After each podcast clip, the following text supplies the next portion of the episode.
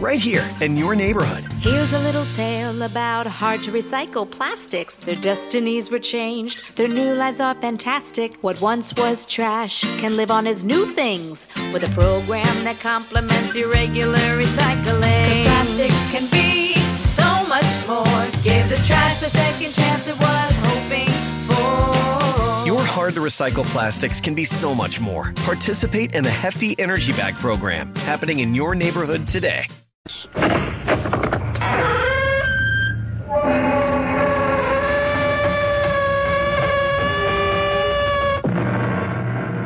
in. Welcome. Welcome to Mystery Theater. I am Himan Brown with another tale of the macabre. Macabre suggests a dance of death. Death is a skeleton who leads others to the grave. In this story, a respected middle-aged man, Philip Chambers, becomes an agent for death because death placed in his hands a temptation he could not resist, avarice, one of the seven mortal sins. In the short space of three days, avarice and almost physical greed for wealth brought terror and disaster to this man and to his family. Who are you? Where is it, Mr. Chambers? What are you doing in my basement? How did you get in here? Let's have it, Mr. Chambers. You don't want to get hurt, do you? This is a real gun. I've used it before. I know how to use it. Let him have it, Nick. Let's get out of here. Not until Mr. Chambers turns it over to us. How about it, Mr. Chambers? What is it you want? The money. 80 grand. It's ours. And you've got it someplace down here. Now turn it over. Or I'll blow your head off.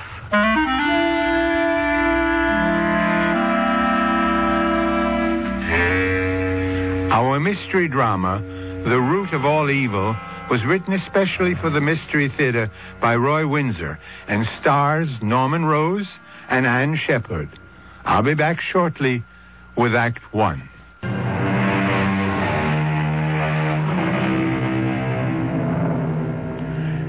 Philip Chambers and his wife Laura live in a small colonial house in Morris Manor, a village 30 minutes from New York.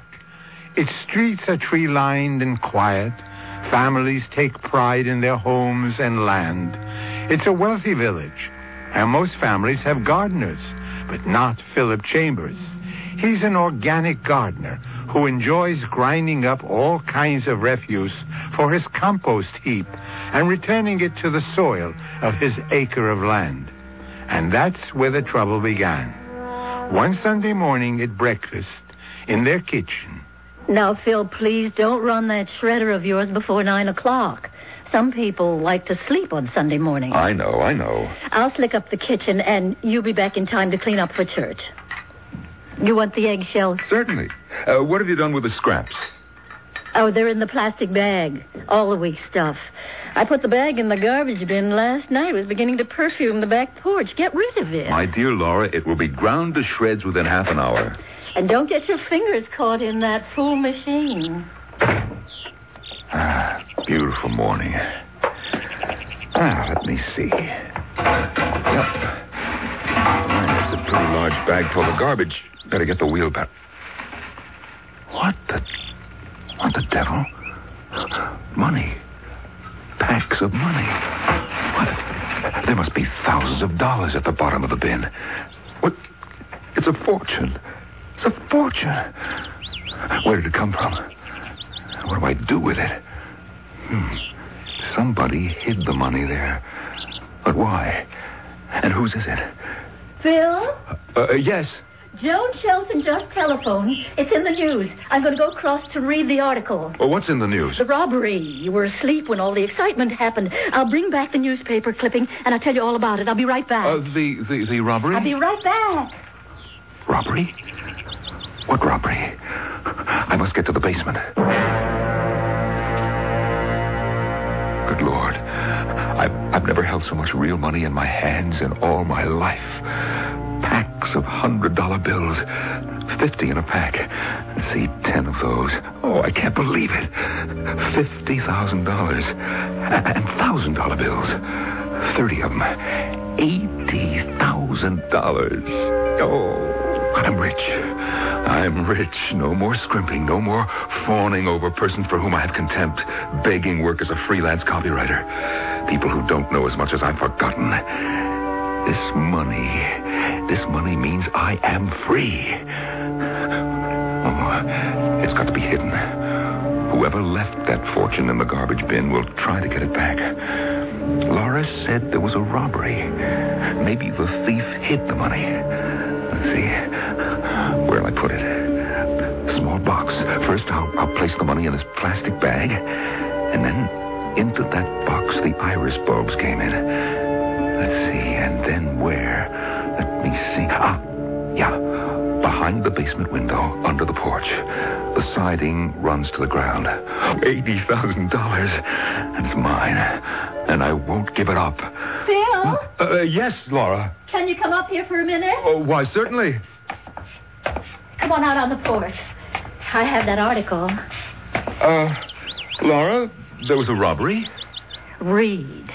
Uh, 2 a.m. Grove City Police. hmm hmm Raced after three men in a. Hmm, crashed when they made a sharp turn at McKinley Street and Highland Avenue in Morris Manor. Why, that. Laura, that's our corner. And you slept right through the whole thing. Yeah, I must have. The sound could have wakened the dead. The police car was blasting its siren. Then there was a terrible crash when the robber's car hit old Mrs. Morris's elm tree and turned upside down. And one of the men was dead. Huh. Uh, and, and the other two, you, you said there were three. Must have got away. All of us had run outside, Dr. Shelton and Joan and I, and the Moores and the McLeods, but the police told us to get back to our houses. They had their guns out, and they were searching for the missing men. Uh, how much do they get away with? Thousands, thousands of dollars. As much as 75 or 80,000. They tied up the night watchman and broke into the Grove City Federal Bank.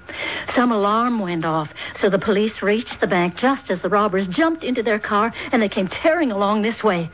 The police were right after them. You know, that, that was a nice elm tree of Mrs. Moore's. Is that all you've got to say? That was a nice elm tree of Mrs. Moore's? This is the most exciting thing we've had around here since the Hurricane Esther, and you're worried about Mrs. Moore's elm tree. You've got no adventure in your soul, Phil. That's all right. You did have. Now the two of us are staid old middle agers getting by and letting the world go by. I suppose so, Laura. Oh, you're not offended, Phil. No, no, of course not. My future's behind me, I'm afraid. No, it's not. You've done so much. You've written so many great advertising campaigns. Your skill hasn't worn away. You'll see. I'm certain it'll it'll go well tomorrow. I hope so. But Laura, face it, I'm 55. My lunch date and interview tomorrow is with a 26 year old girl, almost fresh out of college. Well, Laura, I'm old enough to be her father. Why would she want to employ me? I'd be an embarrassment to her because I. Well, because I know too much. I don't see why. Well, you have to finish with your shredding, and I've got a dress for church. Well, I decided not to use the shredder this morning. Oh, not enough garbage and refuse? Oh, no, no. Uh, all the excitement about last night has unnerved me. I'll get to the shredder next week. I'll be out of the shower in a few minutes. Well, don't hurry. I, I have some things to do in the basement. Oh, look, I've asked Dr. Shelton and Joan to come by at six for cocktails on the porch. All right? Huh? Oh, sure, sure, it's fine.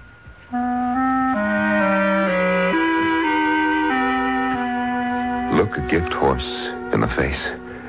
There's an old chestnut. When someone makes you a present, don't look too minutely into its intrinsic value.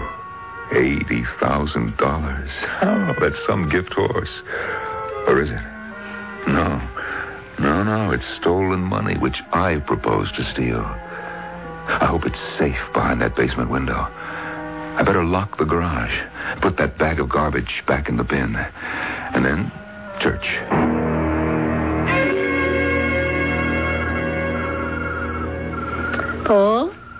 Glass is empty, Doctor. Oh, two is my limit on a Sunday night, Laura. Joan? Oh, all right. I'm not operating at seven in the morning.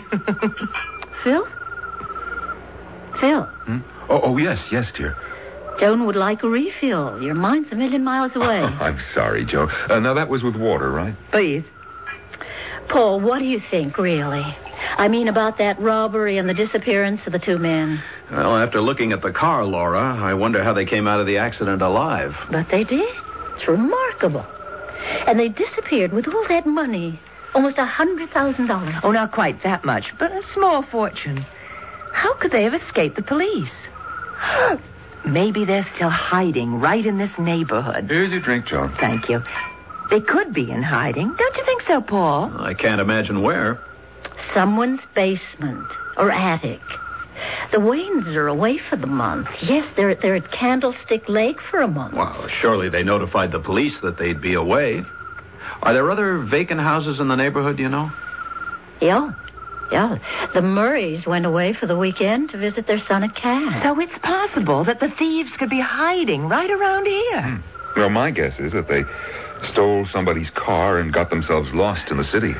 With eighty thousand dollars of hard earned money. Well, insurance will cover the bank's loss. Oh, oh, Joan, my dear, I'm afraid it's time for the doctor to get to bed. What time it... Oh, my dear, it's late. It's 10 o'clock. We came over here for cocktails. We stayed for salad and rolls. I'm delighted you did. Phil's been fidgety all day long. Your visit took his mind off his problems, didn't it, Phil? Hmm? Oh, yes, yes. Very happy that you came over. Don't work so hard, Phil. You have seemed preoccupied. Relax. Or uh, has the chatter about the mysterious robbers upset you? Oh, oh heavens, no, no.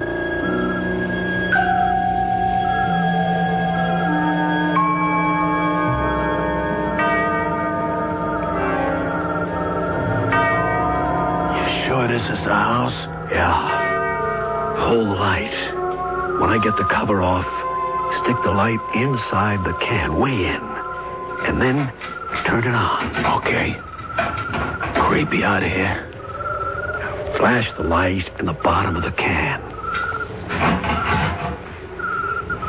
See anything?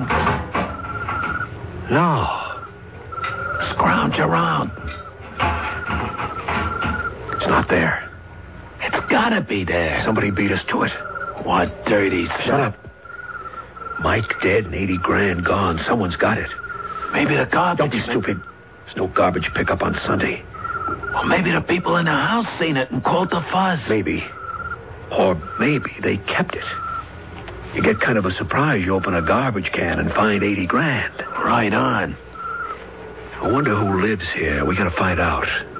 If he's got the money, we'll sweat it out of him. But if he gave it to the cops? That we find out first. You crazy? We walk in and ask if they found the money? We'd be in the can in five seconds. You ever heard of the telephone? That's how we find out. And when we know, we come back. Now put the light away. I'll put the cover back on the can. Right. Then let's get out of here. Them bugs that go croak give me the shakes. Phil? Phil, is, is that you? What? What is it, Laura? Are you still awake? What's, what's, the, what's the matter? Can't you sleep? Is it cold on the porch? I'll get you another blanket. No, no, no. I'm, I'm, I'm, I'm, I'm all right. Go, go back to bed, Laura. Your voice is shaking. Let me turn on the light. No, no, please. Come into the bedroom. Phil, I'll turn on the light. Phil. You're soaked with perspiration. What is it? Let me get your robe. Where do you feel ill? What is stomach? But your head? Sit down on the rocker. You look ghastly. Laura, maybe, maybe if I if, if I had a brandy. I'll telephone Paul Shelton. No, no, no, no, please. He's he's he's operating at seven. I'm, I'm just gonna chill or something. You wipe your face with a wet cloth and I'll be right up. I heard them. Every word. They're coming back. Killers. Oh, what shall I do? Is it too late to call the police and turn in the money? Maybe not. But give up $80,000 because I'm afraid of a pair of hoodlums? What have I got to be afraid of? Say they confront me. I, I, I tell them that I haven't got the money. Would they risk shooting me? No, I won't give up that money. I won't. Here's the brandy, sweetheart. Oh, thanks. Thanks. That helps. Phil, when I uh, walked through the living room to the bar on the porch, Yes. Two men were staring from behind the front hedge through the living room window.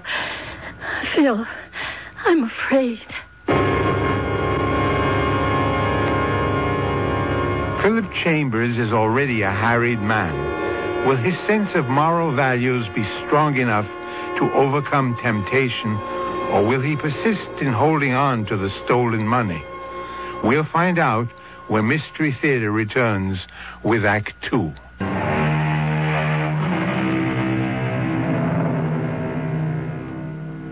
Philip Chambers and his wife Laura somehow got through the remainder of the night. After Laura's fright about seeing two men stare through her living room windows, Philip, in a brave display, turned on the front lights and walked outside defiantly, a fireplace poker in his hand.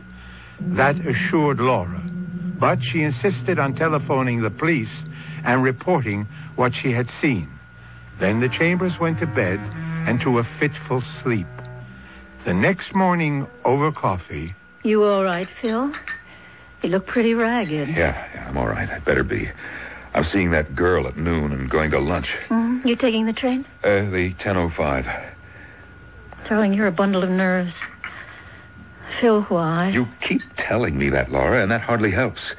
Look, I wish you'd just forget about me. I, I've got a lot on my mind now, if you'll excuse me. I'm sorry, Phil. I'm sorry, but you worry me. Is something bothering you that I don't know about?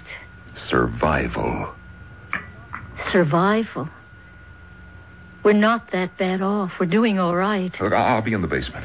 Well, I'll drive you to the train. Don't bother. I'll call a cab. But that's foolish. One minute you're talking about survival, the next minute you're throwing away money out on a cab. Laura, just stop talking, will you, please? So strange. Let's come over here. Let's speak to Dr. Shelton. Maybe he can find out. Five, four, five, seven.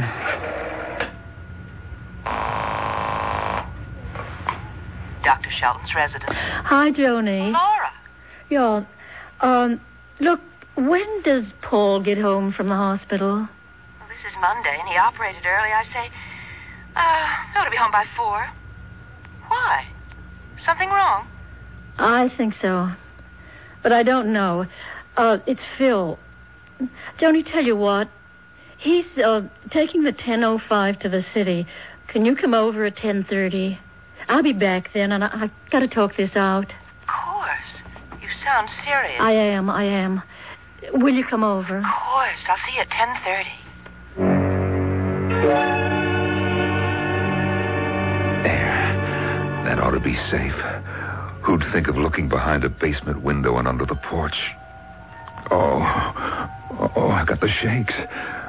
Uh, why don't I take the money with me into the city? I, I could leave it in a locker at Grand Central.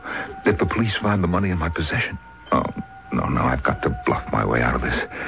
$80,000 dropped into my hands. I can't give it up. Now, look, I, I mustn't be afraid. Oh, my stomach keeps turning. I still have that lunch meeting. You look as if you hadn't slept a wink last night, Laura. I didn't. At about three o'clock, Phil was awake. He came up late and slept on the upstairs porch. I heard him stirring. So I checked on him. He was covered with perspiration, shaking like a leaf. And how was he this morning? Well, he looked exhausted, but he didn't have the shakes. He was all right when I dropped him at the train. Well, he has that important lunch today, doesn't he? Could that be it? It could be, but I don't think so. Phil's had summit meetings before. No, it's something else. I can't find out what it is. Maybe Paul can. Maybe. Paul's not a psychiatrist. Yes, He's I just a- know, I know, but he's a doctor, and Phil might confide in him. Besides, Paul's his best friend. But Phil wouldn't say what was bothering him. No. When I persisted in my questions, he said survival. Well, that's odd. what did he mean? Continuing to live, to stay alive? I think it has something to do with the robbery of the Grove City Bank. Oh, Lord, for heaven's sake, Yes. why? What's that got to do with Phil? Well, ever since I mentioned the robbery to him, Phil seemed distracted. When he read the article in the news, he grew tense. He began to perspire. I didn't think anything of it at the time. But since what's happened, I've been trying to reconstruct Phil's behavior. I think it springs somehow from the robbery. I've never been so frightened in my life. Laura? I went down for brandy when he felt so badly. I didn't switch on the lights. I walked down the stairs from the bedroom and across the living room toward the porch.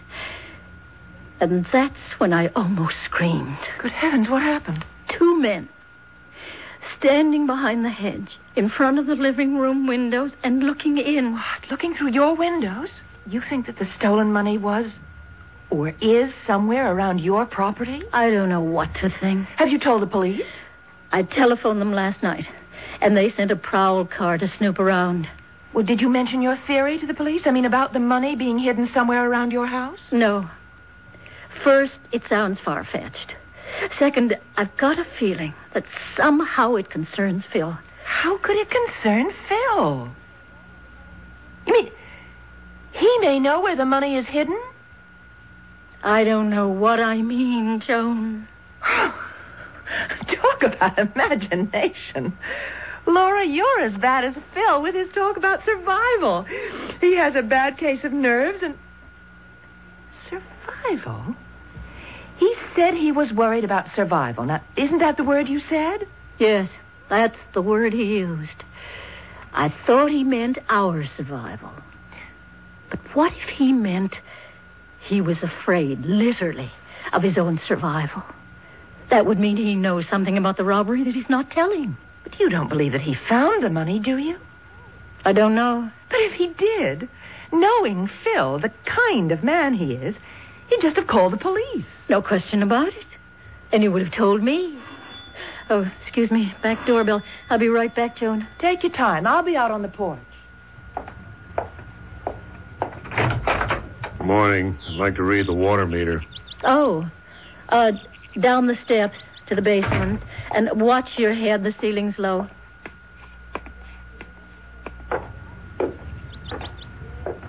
The garden looks wonderful, Laura. Yes, it does. Phil takes such great pride in it. Laura, if Phil meant he's afraid about his own survival, then I think he knows something. Either he saw the men who stole the money and can identify them, or he knows where the money is hidden. That I can't believe. If Phil knew that, I'd know it. And you just said Phil, being the kind of man he's always been, would return it. Yes. Well, maybe Paul can drag it out of him. Whatever it might be. I'm worried sick. I have a premonition of of danger or to tragedy. Something in the air. A sense of impending evil.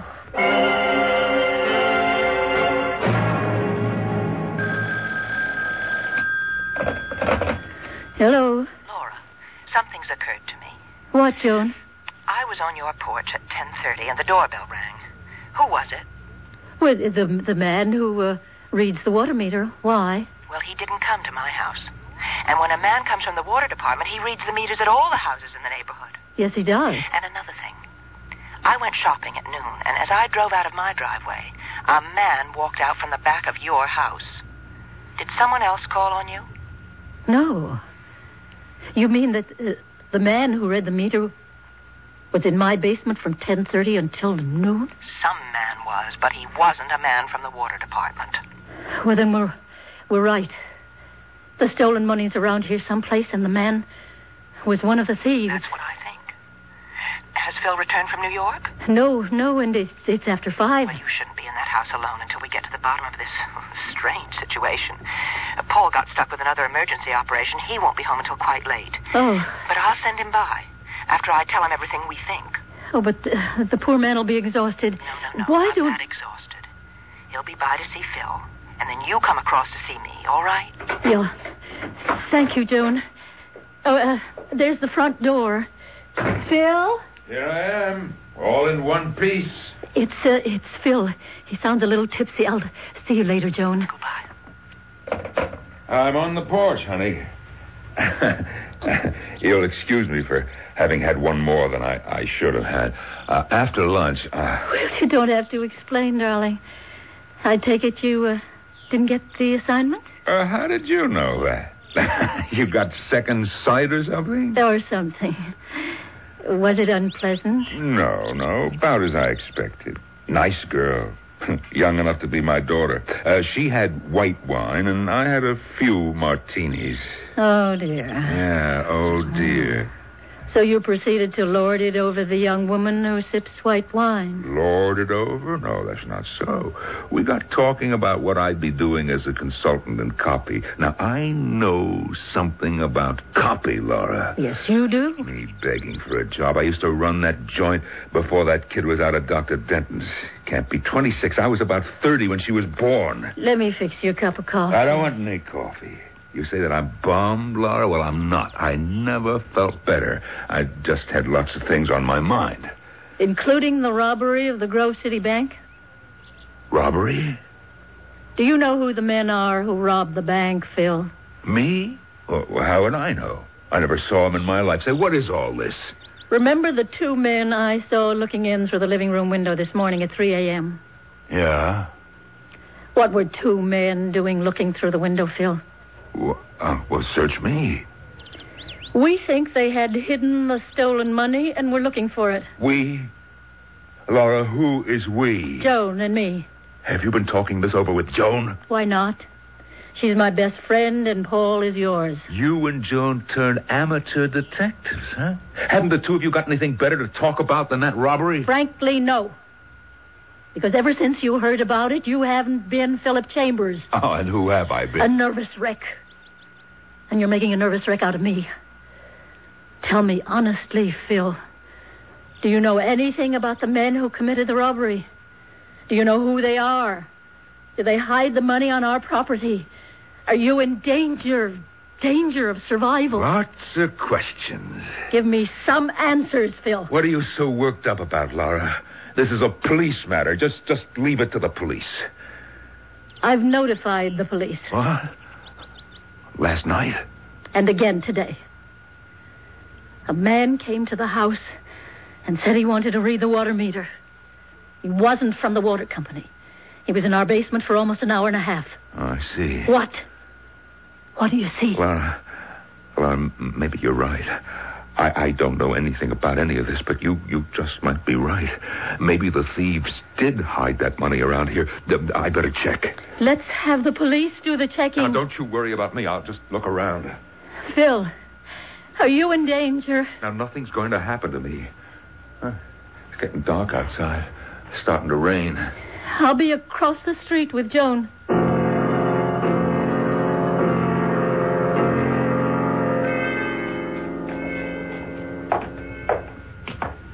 Hello, Mr. Chambers. What? Who are you? Where have you got it, Mr. Chambers? What are you doing in my basement? How did you get in here? Let's have it, Mr. Chambers. You don't want to get hurt, do you? This is a real gun. I've used it before. I know how to use it. Let him have it, Nick. Let's get out of here. Not until he turns it over to us. Now, how about it, Mr. Chambers? What is it you want? The money, 80 grand. It's ours, and you have it someplace down here. Now, turn it over, or I'll blow your head off.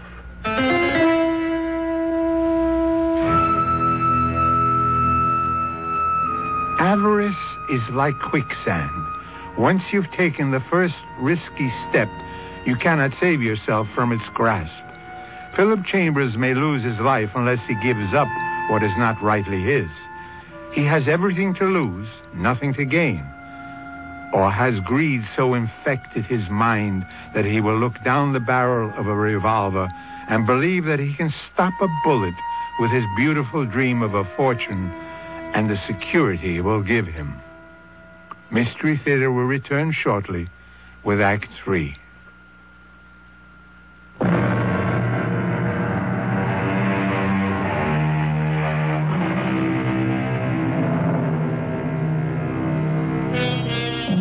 Philip Chambers found $80,000 at the bottom of his garbage bin. Despite a lifetime of ethical exactitude, Mr. Chambers didn't hesitate a minute before deciding that fate had dropped a rich token into his deserving hands. He kept the money stolen from the bank in Grove City, but the thieves also want the money. I'm waiting, Mr. Chambers. I don't know what you're talking about, and I want you out of here. He's gonna be tough, Stud. You want me to soften him up? Not yet. Stud here is pretty good at making a guy talk, Mr. Chambers.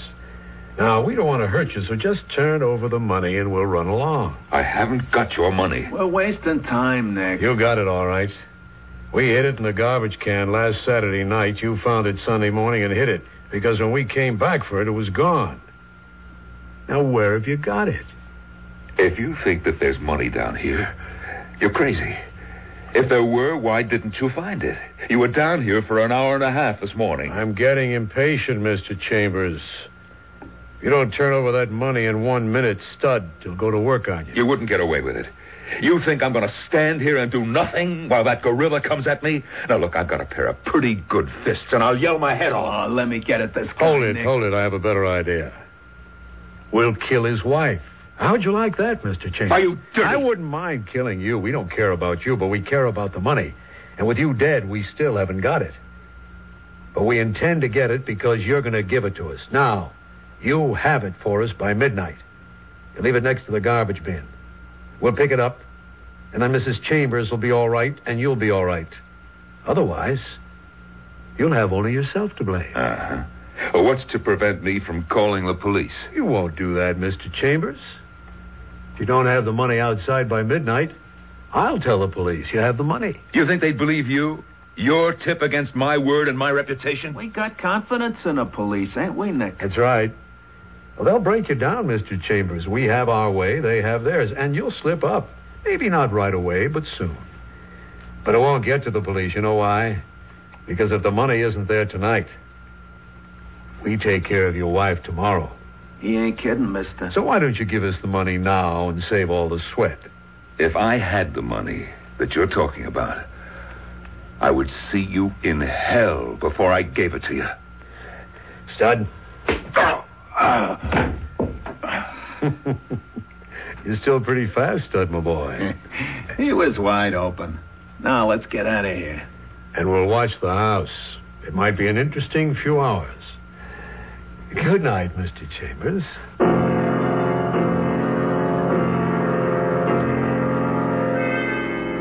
Laura, it's inconceivable to me that Phil might have all that money. Phil. My impression is that Phil's the kind who always returns the change if a waiter's made a mistake. Yes. But, Joan, imagine having not change, but $80,000 in your hands. No, Phil's always been scrupulously honest, but he thinks about money all the time. The expenses. Where's the money coming from to pay them? He reviews our situation almost every day. Well, that's fear. Sure, of course it is. But he's only 55. We have money. Not much, but enough to get by on.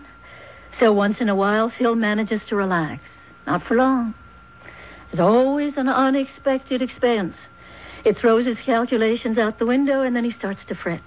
And when he frets, he begins to feel sorry for himself. I never realized he was that upset. Well, he'd never show it to his friends. He's too proud for that. Imagine what he must have felt when a fortune drops into his hands. You've convinced yourself that Phil does have that money, haven't you? Well, it's the only explanation I can give for his weird behavior. If anything happened to Phil. I know. I know. Wait a minute. I think I hear the car. If it's Paul, we'll send him across the street to Phil right away. Oh, give the poor doctor a few minutes to relax. He can relax after he questions Phil. Then maybe all of us will be able to relax.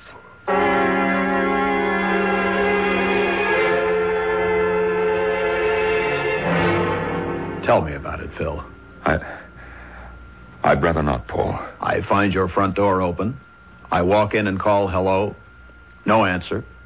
I find you in the basement, sitting with your head in your hands, covered with perspiration, shaking as if you had a fever, and you won't tell me about it. After all, I am a doctor, Phil. I.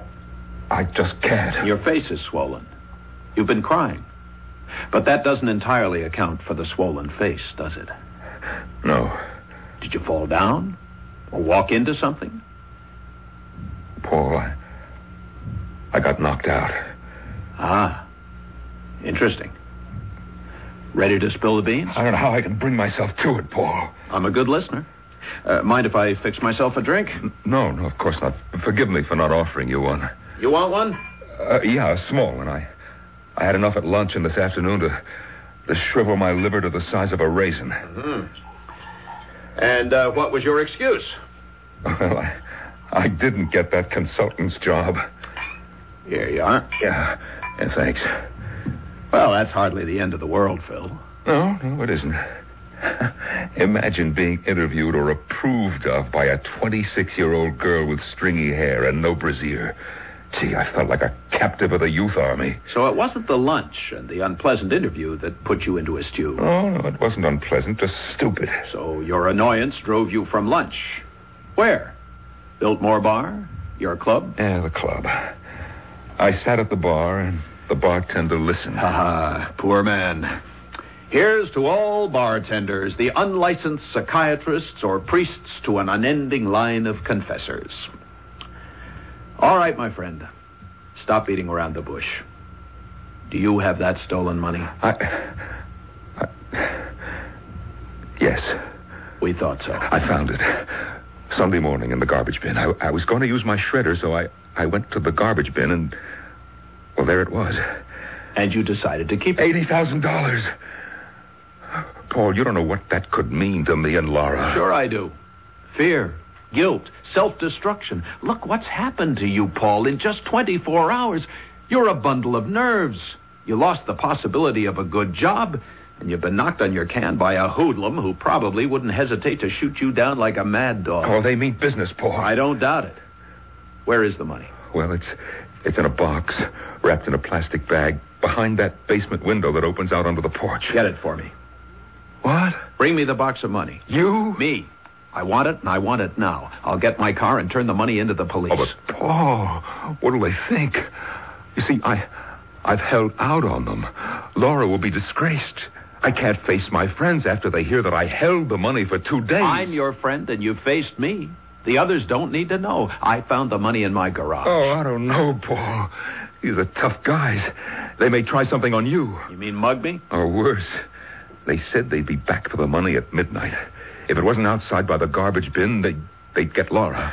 Dirty thugs. Oh, look, maybe I should do what they asked. And let vermin like that get away with an $80,000 theft. Never. That money belongs in the hands of the police and then the bank. You get the box. I'll get my car. And don't dawdle.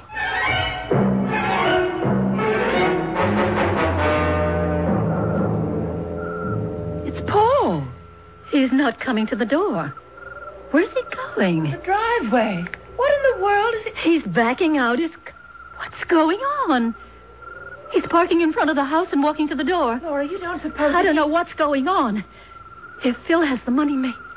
maybe he'll give it to Paul and. Joan, look. Phil's handing Paul some kind of package. That must be it. And Paul's returning to his car. Laura, two men have come out from behind your hedge. Look. They're sneaking up on Paul. One of them has a gun. Oh, no. No, Paul! No! They're going to shoot Paul! Get the package, Stud. Okay. Keys are in his hand. Come on. I'm in! Get going, Nick! That dame's gonna wake the whole town! Phil! Phil! Phil! Where are you? I'm on the back porch. What's all the excitement? Two men. One of them. One of them shot Paul. What? Paul. Paul's been shot. He's lying in the street. Oh, Paul. Phil, wake up. Can't you get it through your head? A man shot Paul. They stole his car and got away. Do something. Call the police. Oh. Shot. He was here. We had a good talk. Paul's my friend. My best friend. He's a good doctor, too. Nobody shoots a good doctor. Nobody shoots a doctor. Paul. Shot. Darling, you look so odd. Your eyes, they're blank like those of a statue. Don't. He's lost his mind. Phil, sit down.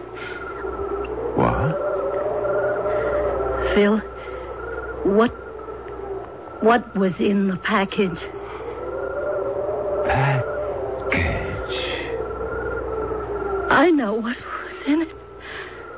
But I don't I don't want to know. It may have left one man dead and my husband worse off than dead.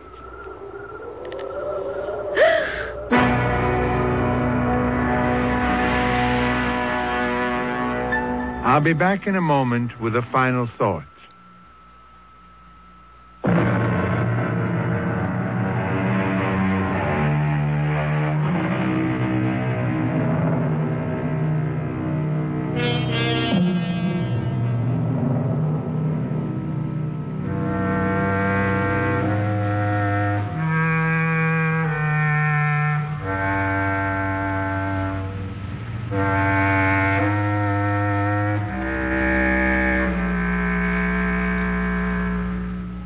The phrase, the root of all evil, has echoed down the corridor of time because this man covets what another man has. Civilization has never been able entirely to constrain greed.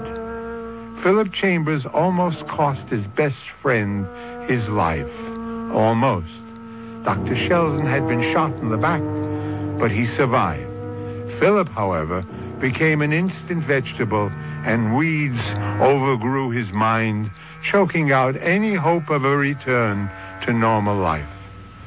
When so well educated a man as Philip Chambers can succumb to greed, beware.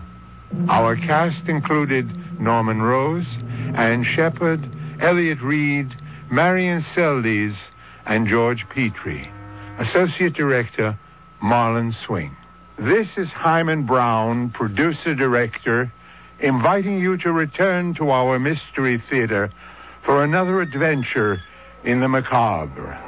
Until next time, then, pleasant dreams.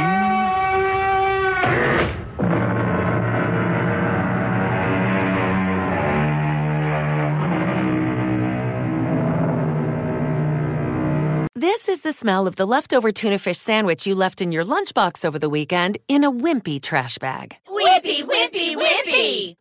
Blech! And this is the smell of that same sandwich in a hefty, ultra strong trash bag. Hefty, hefty, hefty! Ah, smell the difference? Hefty Ultra Strong has Arm & Hammer with continuous odor control, so no matter what's inside your trash, hmm, you can stay one step ahead of stinky. And for bigger jobs, try the superior strength of Hefty Large Black Bags.